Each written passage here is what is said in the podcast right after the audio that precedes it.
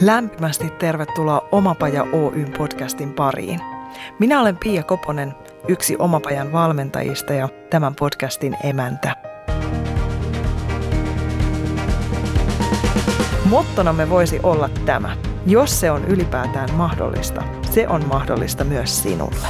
Oletpa hakemassa tai tekemässä töitä, oletpa missä kohdassa omaa polkuasi tahansa, tämä on sinulle. Tervetuloa mukaan! Selailin päivän vieraaseen liittyviä sivuja ja silmiini osui eräs teksti, jossa kirjoitettiin näin. On unelmia, jotka vievät meitä kauemmas itsestämme, sellaisia, joiden kuvittelemme antavan meille täyttymyksen, vaikka mikään ulkopuolellamme oleva ei voi sitä tehdä. On myös unelmia, jotka ovat ilmentymää siitä, mitä syvimmillämme olemme. Tällaiset unelmat eivät aiheuta paineita tai lupaa meille täyttymystä, ne ovat sen ilmentymää, mitä olemme. Ja niitä toteuttaessa me teemme sitä, mitä olemme tulleet tänne tekemään. Näin olemme iloisia matkastamme, riippumatta siitä, toteutuvatko unelmamme. Sanat oli sisäisen työn ohjaajaksi itseään tituleeraavan Aaro Lööfin suusta napattuja täysi-seminaarissa vuonna 2015. Ja teksti resonoi sen verran vahvasti, että siitä tuli luontevasti kärki tälle kohtaamiselle, jonka äärelle asetumme seuraavaksi. Eli tänään puhutaan unelmoinnista ja unelmatyöstä. Mitä se unelmointi oikein on? Onko oikeasti tärkeää löytää itselleen työ, joka täyttää kaikki unelmat? Ja jos on, miten se tehdään? Vieraanani on yrittäjä, tekijäakatemian perustaja, liiketoimintavalmentaja Andy Hopi. Tervetuloa. Kiitos paljon. Mahtavaa olla mukana. No ihanaa, että olet. Ja siis aivan mainio kohta puhua tällaisista aiheista tässä kohtaa vuotta ja eloa. Joo, tämä on siis mun mielestä sillain tosi hyvä ajankohta. Mä oon itse tosi vahvasti ollut tuossa vuosirytmissä ja meillä on monilla ollut niitä erinäköisiä uuden vuoden lupauksia, niin mun mielestä se on, ja vielä kun joulu tulee siihen ennen uutta vuotta, mikä on sellaista hiljentymisen ja rauhoittumisen aikaa, niin se on tosi hyvä tässä vaiheessa vähän aktiivisesti pohtia sitä tulevaa vuotta, sitten vaikka joulun ajaksi päästää siitä irti, antaa sen alitajunnan työstää ja sitten kun se uusi vuosi koittaa, niin on suht koht selkeät sävelet, että miten lähtee liikkeelle. Niinpä. Ja nyt jos joku kuuntelee tätä juhannuksena laiturilla köllötellessä, niin ehkä se vuodenvaihde voi olla myös siinä, jos tuntuu omassa elämässä siltä. Joo, se on usein, tämä hetki on se, mikä on olemassa. että käytännössä niin mieluummin aloittaa, jos kuuntelee vaikka juhannuksena, niin heti, ettei odota niin kuin suotta puolta vuotta sinne seuraavaan vuodenvaihteeseen. Just näin. Hei, ennen kuin mennään sukelletaan noihin hattaroihin ja, ja tota noin vaaleanpunaisiin mielikuviin unelmista, tai mulla ne ainakin liittyy helposti sinne, niin vähän avataan sun taustaa. Miten sun polku yrittäjäksi on rakentunut? Miten susta tuli liiketoimintavalmentaja? No yrittäjyys, kun on nyt tarkastellut vähän omaa matkaa, niin on aika vahvasti sitä mieltä, että se on tullut mulle verenperintönä, että suvussa on paljon yrittäjiä, mutta mua ei koskaan niin kuin mitenkään painostettu siihen, kun kuulee aina näitä ikään kuin kauhutarinoita, että jos on vaikka jotkut niin vanhemmat on lääkäreitä ja sitten ne koittaa niin ohjata, että siitä lapsestakin pitää tulla lääkäri, niin ei ole mitään tällaista, mutta mä uskon, että se niin kuin, koska se yrittäjyys on kuitenkin tosi paljon se mindset, ja vaikka sä olisit palkkatyössä, niin sä voisit toimia niin kuin yrittäjämäisesti. Sä voit olla tosi yrittelijäs. Että tavallaan se mindsetti on tullut sieltä, vaikka koskaan ei oltaisi puhuttu niin kuin siitä varsinaisesta yrittäjyydestä, niin totta kaihan niin kuin lapsi oppii siltä ympäriltä, että miten muut ihmiset toimii, niin jotenkin se sellainen niin kuin yrittelijäisyys on tullut kyllä sieltä niin kuin suvun puolelta. Ja kun mäkin olen sitten muita yrittäjiä tavannut, niin tuntuu, että nämä kaksi juttua yhdistää, että, että jos tota vanhemmat on ollut yrittäjiä tai suvussa on ollut yrittäjyyttä, niin monilla on, että heistä tulee ehdottomasti yrittäjä tai sitten ei tule missään tapauksessa ja osa on sanonut, että ei tule missään tapauksessa, silti on tullut. Et jotenkin musta tuntuu, että se tosi vahvasti sit kulkee myös siinä muissakin suvuissa. Mutta sieltä se on niinku varmaan tullut alkujaan ja mä tossa vasta niin kun, kun mä tätä aktiivisesti mietin, niin havahduin ihan varmaan vuoden, kahden vuoden sisään. Et, niin et itse asiassa mähän on jo yläasteikäisenä tehnyt niin yritystoimintaa, että silloin ää, mä maalasin kännykän kuoria, kun oli näitä puhelimia, mihinkä pystyi sitten vaihtaa joku Nokian 5110 vastaavia, että pystyi ostamaan sitten useammat kuoret, niin mä ostin niitä ja maalasin ja myin sitten kavereille. Että mä en itsekään ole niin kuin jotenkin edes tiedostanut, että se on lähtenyt jotenkin tosi nuorena ja tosi luontevasti. Ja ei silloin mulla ollut mitään, että nyt mä niin kuin perustan yrityksen tai tein yritystoimintaa. Että se oli vaan kivaa tehdä. Ja sitten kun kaverit huomasivat, että siis mä tein eka niitä vaan itselleni. Ja sitten kaverit huomasivat, että sulla on taas uudet kuoret, kun mä usein vaihdoin joka päivä sitten ne kuoret. Niin tota, sitten ne kysyy, että mistä sä oot saanut tai ostanut. Että ai sä oot tehnyt itse, teeksä mullekin. Että se lähti niin kuin tavallaan tosi luontevasti. Että se oli vaan sitä niin kuin tavallaan elämää. Että se ei ollut mikään niin kuin elämästä erillinen juttu. Mutta mitä musta tuli liiketoimintavalmentaja, niin tuossa omalla yrittää polulla on ollut monia eri vaiheita ja on toiminut eri toimialoilla ja siellä tehnyt monenlaisia virheitä sitten, kun on oppinut niin sanotusti kantapaan kautta, niin sitten se tuli sieltä tosi niin kuin luontevana jatkumona, että hei, että miten mä voisin auttaa, että muiden ei tarvitsisi tehdä näitä samoja virheitä, koska kyllähän me kaikki niin kuin takuu varmasti jotain virheitä tehdään, mutta että muut pääsisi tekemään jotenkin niin kuin edistyneempiä virheitä, että ne pystyisi niin kuin välttämään ne sudenkuopat, mitä mä oon huomannut, että tosi monet tekee, kun mä oon huomannut totta kai ne niin kuin omat virheet, mutta sitten kun mä peilaan, että mitä niin kuin vaikka jotkut, kenet mä oon itse opiskellut, että ne puhuu niistä samoista, kollegat puhuu samoista, ja sitten mä huomaan, että monet asiakkaat tekee niitä samoja, että huomaa, että tässä on niin kuin jotain sellaisia yhdistäviä juttuja, mitkä niin kuin varmasti voisi hyödyttää monia muitakin, niin sitä kautta sitten aloin toimia liiketoimintavalmentajana.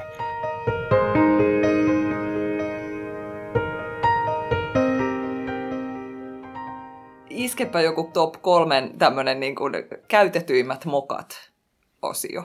No yksi, mikä on niin kuin tosi selkeä, on se, että ei tehdä tarpeeksi tarkalla fokuksella – että mä tunnistan tosi hyvin sen omissa asiakkaissa, koska mä oon itse ollut just siellä niin kuin samassa paikassa. Mulla oli sellainen käännekohta vuosi 2013, kun mä tein yli 10 projektia ja mä karsin kaikki muut paitsi yhden. Eli silloin täysiseminaari oli ainoa, mikä sitten jäi 2014 vuodelle. Ja ihmisillä, kun on, ja usein tämä liittyy taas siihen mindsettiin, että kun on se niin kuin yrittelijäisyys ihmisessä, niin usein on niin kuin tosi kiinnostunut monista asioista, ottaa asioista selvää, opettelee uutta, kouluttautuu ja sitten löytyy niin kuin tosi paljon sitä osaamista ja voisi niitä asiakkaita palvella tosi monella eri tavalla. Ja sitten lähtee tekemään niin kuin eri kohdeasiakkaille erilaisia tuotteita tai palveluita. Eli käytännössä yliarvioidaan se, että kuinka paljon sitä aikaa ja energiaa on käytössä ja aliarvioidaan se, että kuinka paljon sitä tarvittaisiin.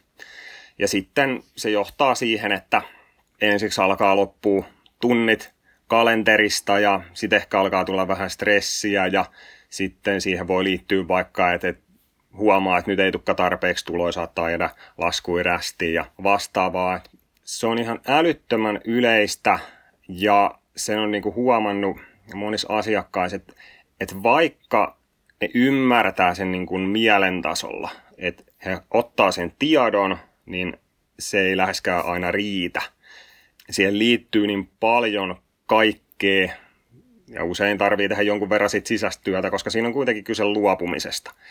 Et sit, jos sä oot niinku tehnyt tai oot tekemässä montaa projektia – sulla on siellä niin kuin jo asiakkaita mahdollisesti, niin sit sun pitäisi niin kuin lopettaa se, luopua siitä ja tavallaan se, että kun puhutaan valinnoista, niin siinä on kyse siitä valinnasta ja usein sitten mä itse tykkään sellaisesta synonyymistä kuin päätös. Että sinänsä se on sama tehdä valinta tai tehdä päätös, mutta siihen päätössanaan sisältyy, että joku päättyy. Eli se, että niin kuin päättää tehdä jotain uutta, niin se usein vaatii sen, että niin kuin joku asia pitää saattaa päätökseen. Ja se on sitten tosi vaikeeta. Että siitä mä niin kuin lähtisin tosi monessa tapauksessa liikkeelle, että miettii tosi tarkkaan, että mitä haluaa tehdä ja totta kai vielä, että pysyy siinä päätöksessä. Toisena asiana se vähän liittyy tuohon samaan, mutta se on kuitenkin vähän siitä erillinen juttu. Mä itse puhun tuotejatkumosta. Tälle on niin kuin monia synonyymejä. Jotkut puhuu myyntitunnelista tai myyntisuppilosta tai jostain vastaavasta. Mä itse tykkään sen takia siitä tuotejatkumosta, kun se on jotenkin tosi konkreettinen, että on tuotteita, mitkä muodostaa jatkumon. Ja siinä on niin kuin ideana se, että jos helposti lähettäisiin tekemään eri kohderyhmille erilaisia asiakkaita, niin mietitään sen kohdeasiakkaan kautta, että mitä tämä henkilö haluaa lisää. Ja siinä niin kuin korostuu se asiakkaan kuunteleminen. Että totta kai on hyvä niin itse miettiä, mutta kun itse on siitä liiketoiminnasta tavallaan vaan puolet ja asiakkaat on se toinen puoli, niin että vaikka kuinka pitkälle menee niissä omissa mietinnöissään, niin se ei kuitenkaan koskaan mene ihan yksin sitten sen kanssa, että mitä ne asiakkaat oikeasti haluaa, mistä ne on valmiita maksaa. Niin se tavallaan vanha totuus, että ihmisellä on yksi suu ja kaksi korvaa, niin kannattaa noudattaa. Et, et, ja kun tämä on niin, niin kuin yksinkertainen asia, mutta silti monille tosi vaikea, että kuuntelee, kysyy asiakkailta, voi tehdä ihan tällaisia asiakaskyselyitä, mitä voi tehdä ihan jollain Servimankilla tai Google, mä en muistakaan enää sen Googlen työkalun nimeä, mutta tällainen kyselytyökalu kuitenkin. Ja sen lisäksi on myös niiden asiakkaiden kanssa tekemisissä, että kuulee, mitä ne sanoo niin kuin siellä rivien välissä. Että on hyvä niin kuin pyytää niiltä asiakkaat niitä vastauksia, mutta muistaa myös se, että ne asiakkaat ei itse välttämättä tiedä, mitä he oikeasti tarvitsee. Että he voi niin kuin tietää, mitä he haluaa, ja se on tärkeä asia. Se kannattaa ottaa selville, mutta sitten myös, että mitä he oikeasti tarvitsee. Niin sitä kautta lähtee rakentamaan sitä jatkumoa niille tuotteille.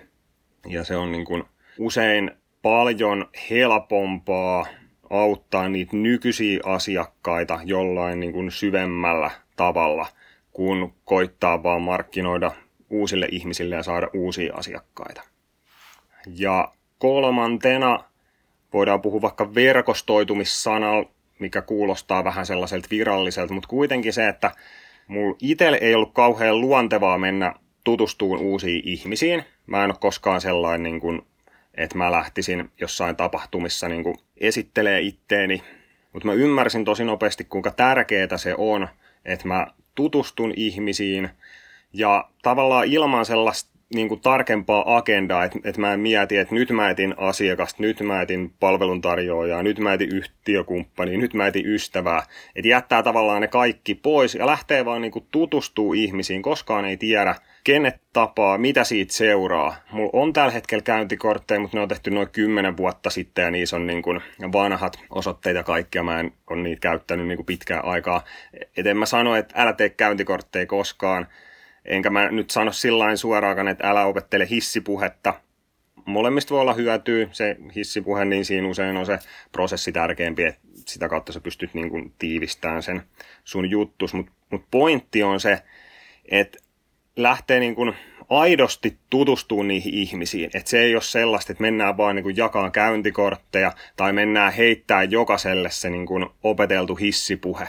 Koska kun on ollut niin kuin siinä vastapuolelle, niin siitä jotenkin puuttuu se aito kohtaaminen. Ja sitten itselle jotenkin ei jää siitä niin kuin paras mahdollinen fiilis. En mä tietenkään sit ole sillä että, että mä en tee sun kanssa mitään yhteistyötä, kun sä vedit tuollaisen opetellut hissipuheen. Ei, ei missään tapauksessa sillä mutta ja sekin on parempi kuin ei mitään. Mutta mun mielestä se on niin kuin kaikista paras, että lähtee vaan niin kuin avoimin mielin tutustuu muihin ihmisiin. Niin mä oon huomannut, että ketä mä oon niin kuin tavannut joskus yli kymmenen vuotta sitten. Et me ollaan voitu tehdä yhteistyötä ja tehdään niin kuin tänäkin vuonna ja ollaan tehty monien kanssa, ketkä mä oon jossain tapahtumassa, joko niin kuin itse järjestämässä tai että mä oon ollut vaan osallistujana, niin siellä tutustunut. Et se on tosi tärkeää, että noin kolme mä ehkä nostaisin niin kuin tärkeimmiksi tässä hetkessä. Ja ihanasti sä sanotat noita, rakastuin heti siihen päätössanaan, että toden totta, se, se lopettaa jotakin, se la, niin kuin closeaa, ja se avaa myös sitä, että miksi se valintojen tekeminen on niin vaikeaa. Et sehän on myös pelottavaa, että teekö mä oikeita päätöksiä, sanonko mä heipat niin kuin oikeille asioille, riittääkö se, mihin mä fokusoin, riittääkö se mun valinta sit siihen toivottuun juttuun. Joo, ja sehän on tosi usein sillain, että ihmiset on niin kuin mieluummin siinä tavallaan tutussa vankilassa, että vaikka olisi joku tosi paha tilanne elämässä, mutta se on niin kuin tuttua, sä tiedät mitä se on. Kun sitten se uusi juttu, vaikka se voisi olla kuinka siisti tahansa, niin sä et kuitenkaan tarkkaa tiedä mitä se on, niin se pelottaa ja se voi sen takia jäädä tekemättä, koska se pelko on niin kuin iso este totta kai meille kaikille, jos sen antaa olla este.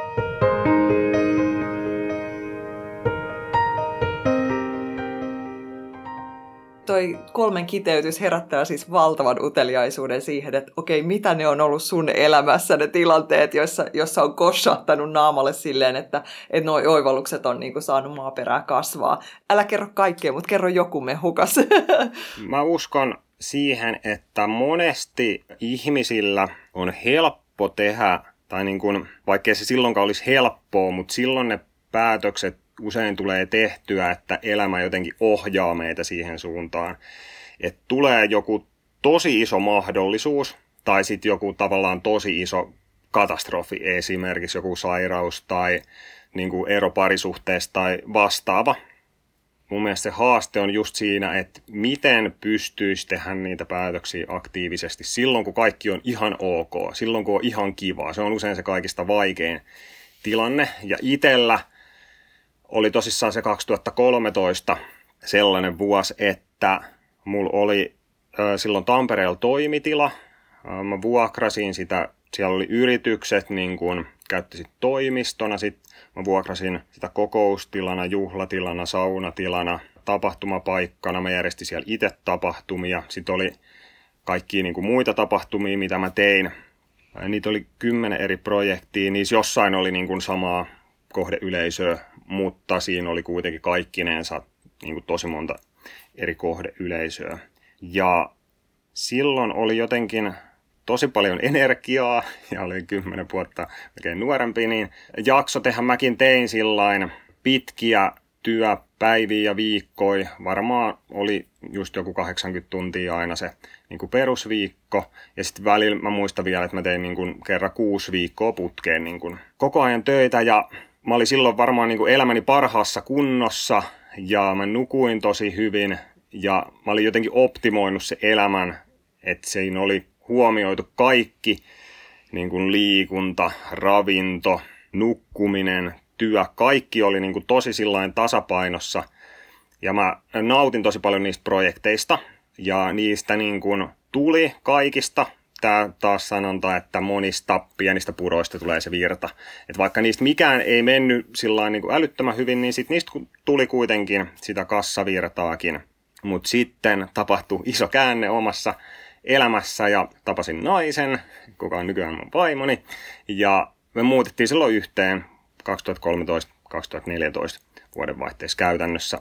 Silloin mä tulin siihen tulokseen, että nyt mä haluan tehdä muutoksia, että eihän mä enää voi tehdä näin pitkiä työviikkoja, jos mä haluan olla niin kuin läsnä siinä parisuhteessa. Et se oli mulle itselle niin kuin tosi iso motivaattori. Et kyllä mäkin olin niin kuin tiennyt just niin kuin mielen tasolla, että mun olisi ehkä hyvä karsia näitä projekteja.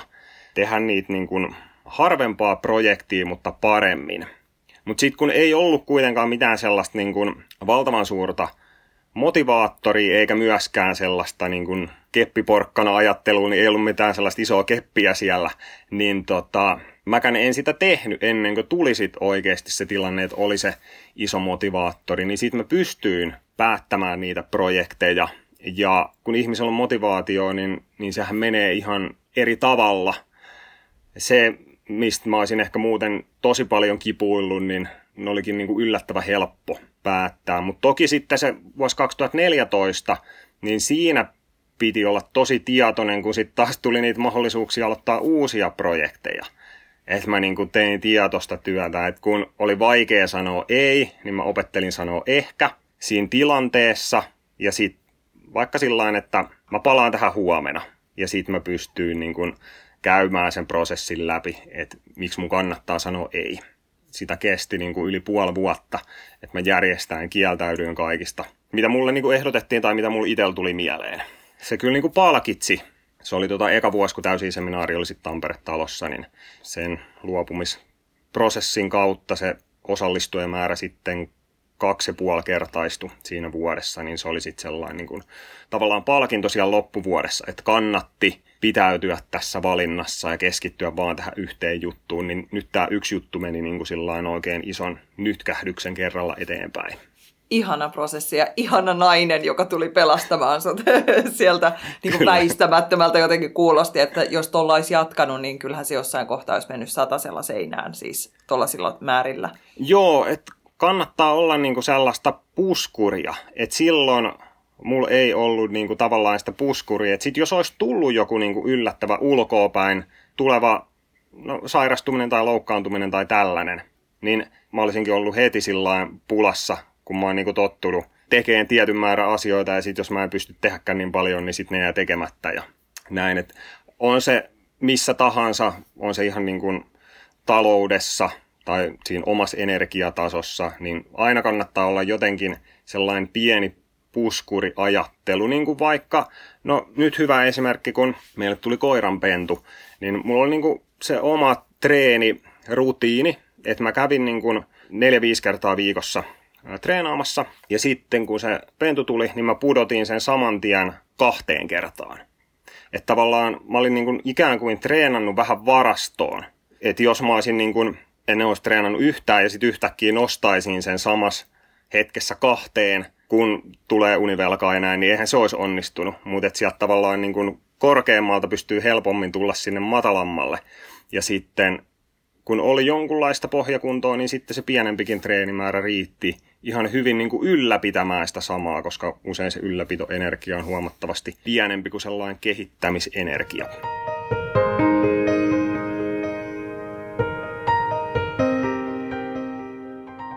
Hei, toi täysi seminaari, se on nyt tota noin, niin tässä putkahdellut meidän molempien puheissa. Kuulijoissa saattaa olla joku, joka ei ole siitä vielä kuullut, niin avaa pikkasen, mistä on kyse ja mistä se sai alkunsa. Mä itse käytän täysi seminaarikin usein siihen, että, että nyt se järjestettiin kymmenen kerran tänä vuonna ja vaikka siellä on ollut niin tuhansia ihmisiä, niin koko kansan silmissähän se on ihan tuntematon. Eihän sitä niin suuri yleisö tiedä. Ja mä itse näen sen mahdollisuutena että jos sinne on tullut jo ihan mukavasti porukkaa, siihen nähden kuinka vähän siitä tiedetään, niin mitä sitten, kun se isompi porukka tietää. Mutta tämäkin oli sellainen juttu, minkä mä jotenkin oivalsin, joku sivusta seuraaja saattaa pitää että niin kuin ihan itsestäänselvyytenä, mutta niille omille jutuille on usein vähän sokea, niin mä huomasin tämänkin vasta muutama vuosi sitten, että huolimatta siitä, millä toimialalla mä oon ollut, tapahtumien järjestäminen on aina seurannut mua. Eli käytännössä mä oon ollut kolmella tällaisella niin kuin päätoimialalla, urheilu, hyvinvointi ja sitten toi liiketoiminta. Niin mä oon järjestänyt niitä tapahtumia sieltä 2006 vuodesta asti. Ja vaikka mulla on se toimiala vaihtunut, niin sitten se on jotenkin ollut niin kuin selkeä, että mä lähden järjestämään jotain tapahtumaa. Ja se oli 2011, kun mä hankin tällaisen niin kuin pienen tapahtumapaikan, mikä mulla sitten loppupelissä oli vaan neljä ja puoli kuukautta käytössä, kun sen jälkeen mä hommasin sitten jo sen ison tapahtumapaikan. Nämä molemmat oli siis Tampereella. Ja siellä pienessä tapahtumapaikassa järjestin muutamia pieniä tapahtumia, missä oli siis, tai sanotaan 0-10 osallistujaa, koska yhteen tapahtumaan ei tullut ketään muita kuin meitä oli kaksi puhujaa ja me puhuttiin sitten toisillemme. Mutta siinä niin kuin isoimmassa tapahtumassa taisi olla melkein kymmenen ihmistä. Sieltä mulla lähti niin kuin ajatus, että lähtisi järjestää jotain vähän isompaa. Tämän täysiseminaari tällainen niin kuin esitapahtuma oli silloin 2011 Tampereen Scandic Hotellissa ja meitä oli silloin kaksi puhujaa. Sinne tuli sitten noin kymmenen ihmistä. Suuri osa oli meidän tuttuja. Lippu maksoi 20, yksi henkilö maksoi niin kuin sen täyden hinnan ja sitten kaksi oli opiskelijaa, ketkä maksoi puolikkaa hinnan. Eli tuotot oli 40 ja kulut oli sen. Eli vaikka niin kuin, tuota, kulut oli pienet, niin tapahtuma jäi silti tappiolle. Ää, mä kuitenkin jonkun verran markkinoin sitä. Ja sitten myös tämä toinen puhuja, kenellä oli seuraajia sitten tuolla oman blogin puolella, niin hänkin markkinoi. Niin jäi kuitenkin sellainen fiilis, että niin kuin tässä on potentiaalia. Vaikka olisi voinut tehdä erilaisiakin johtopäätöksiä, että joku olisi voinut ajatella, että joo, että kokeiltiin ja markkinointiin ja ei tullut ketään ja tämä oli tällainen testi.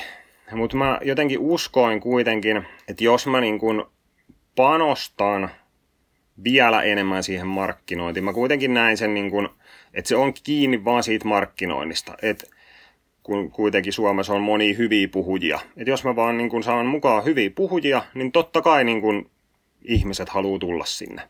Et kyllä se on vaan siitä markkinoinnista. Mä varasin sen hotelli Ilveksen ballroomin, mihinkä mahtui noin 300 ihmistä sinne syksyllä 2012. Ja aloin heti sopimaan niitä puhujia siinä niin kun 2012 alkuvuodesta. Siitä se sitten vähitellen rakentui kaikki puhujat oli käytännössä mun tuttuja ja tapahtuma julkaistiin ehkä joskus kesäkuussa. Et kuitenkin sillä sitä aika verkkaseen tahtiin sitä niin kun rakensin, sovin puhujia, tein nettisivuja ja muuta. Sinne tuli sitten loppupelissä noin 200 ihmistä. Yli puolet oli niin kuin vapaalipuilla. Et ei sekään, mä en siitä tainnut tehdä ihan tarkkaa laskelmaa, että jäikö se nyt sitten vähän tappiolle vai vähän plussalle. Mutta käytännössä niin kuin voisi sanoa plus miinus nolla. Mutta sitten taas niin sai lisää kipinä, että nämä kuitenkin tuli tänne. Ja sitten osa niistä osti lipun jo sitten siihen 2013 seminaariin. Niin. Ja niin makeeta, että nyt jos silloin aloiteltiin sillä kahdella puhujalla ja kymmenellä ihmisellä ja sitten niin kuin sanoit, että siitä 200, joista 100 oli niin kuin ovet vaan auki ja paljon siellä on nyt paljon on puhujia, paljon on kävijöitä ollut, niin kuin jos ajattelee viimeisiä vuosia? No nämä kaksi viimeistä vuotta on kyllä ollut niin karmeet koko tapahtuma-alalle ja monelle muullekin toimialalle, että jos vertaa niihin, se on aina, että mihin vertaa. Et jos vertaa niihin aikaisempiin vuosiin, niin ollaan tultu ihan järkyttävästi alaspäin, mutta sitten taas jos vertaa niin kun joihinkin toisiin toimijoihin, niin ollaan päästy sitten helpommalla – että tapahtuma on kuitenkin pystyssä vielä. Mutta se 2019, eli se vuosi ennen sitten koronaa, niin se oli se, mihin asti tavallaan meni sitä jatkuvaa kasvua, niin olisiko siellä ollut sitten 1400-1500 jotain sitä luokkaa sitten ihmisiä. Konsepti on pysynyt aika lailla samana, että joskus on ollut 11 ja joskus 13 puhujaa, mutta käytännössä se on ollut niin kuin se 12 puhujaa ja jokainen sitten pitää sen 18 minuutin puheen. Et yhtenä vuonna kokeiltiin, että siellä taisi olla kaksi pidempää puhetta, mutta 2014 vuodesta se on mennyt aika lailla sitten täällä samalla konseptilla, että jotain pieniä muutoksia on tehty, että joskus on ollut joku välimeditaatio tai joku yleisön nostatus tuokio siellä välissä, joskus on ollut yksi tauko, joskus kaksi taukoa. Mutta kuitenkin tätä niin kuin TED-konseptia mukaillen, että on monta tällaista tiivistä, hyvin valmiste, valmisteltua puhetta. Joo, itsekin olen siellä ollut kerran istumassa ja se on jotenkin ihanaa ollut niin seurata niitä että miten sä rakennat sitä sisältöä ja miten, miten ne teemat löytyy. Miten ne teemat löytyy? Miten ne niin kun, mistä sä tempaset aina, kun tuntuu, että joka vuodelle on aina joku uusi tulokulma? Täysiä tiimin kanssa me ollaan niitä pohdittu noissa meidän tapaamisissa, että vähitellen kertyy sellainen ikään kuin teemapankki, että jos me yhtenä vuonna mietitään, että mikä se näistä kolmesta olisi, niin huolimatta siitä, mikä me valitaan, niin todennäköisesti sitten ne kaksi muutakin tulee tulevina vuosina valituiksi, jos ne pääsee tavallaan sinne niin kuin ihan loppuvaiheen mietintään. Ja meillä on kaksi sellaista kriteeriä, että toinen on se, että ne olisi tällaisia niin kuin aina ajankohtaisia asioita, mitä on niin kuin pohdittu jossain siellä antiikin Kreikassa jo, vaikka just joku, tuossa puhuttiin vähän peloista, niin vaikka joku rohkeus, niin kyllähän sitä on niin kuin aina pohdittu ja tarkasteltu ja se on sellainen, että ei se koskaan tule niin kuin valmiiksi. Et en mä usko, että koskaan ihmiskunta tulee sellaiseen tilanteeseen, että okei, nyt tämä rohkeus on käsitelty. Ikään kuin vaikka joku niin kuin tauti saadaan kuriin, että nyt ei ole enää tätä niin kuin jotain rokkoa ollenkaan. Niin, kuin, niin tota, se on yksi, että se olisi aina ajankohtainen, mutta toki niin kuin, mielellään se olisi myös jollain tavalla tässä hetkessä ajankohtainen. Ja ensi vuoden teema on se toivo, niin mä uskon, että tässä nyt näinä kahtena vuonna on monilla ihmisillä ollut sellaista toivottomuutta, niin se voisi olla ehkä niin kuin hyvä teema käsitellä tässä hetkessä. Ja totta kai vähän koitetaan sellaista niin kuin jatkumoa muodostaa, että toi asenne oli sellainen, mistä monet asiat sai alkuunsa. Mulla oli siis aikanaan tällainen sivusto kuin asennevalmennus ja kun mä pidin ensimmäisen luennon 2011 keväällä, niin siinä oli teemana just asenne.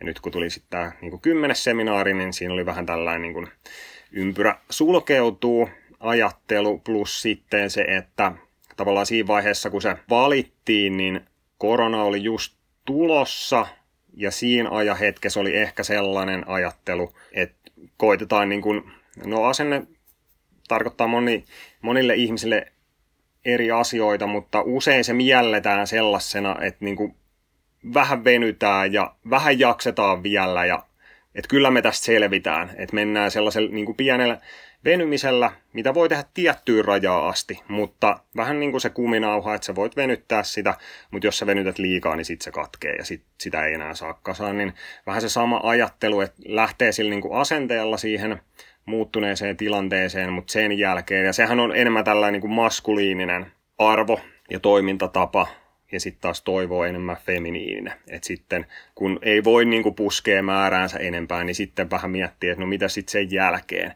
Että okei, jos on sellainen tilanne, että et kävi huonosti, koska sellaisia niin tarinoita totta kai tässä yhteiskunnassa nyt on, että on käynyt huonosti, niin, niin mitä sitten, niin, että voisiko sen toivon kautta jotenkin sitten lähteä miettimään, että nyt ei selvitty ihan sillä tavalla kuin haluttiin tai yritettiin, niin kuitenkin on vielä toivoa jostain niin kuin hyvästä, ehkä jopa paremmasta kuin se aikaisempi.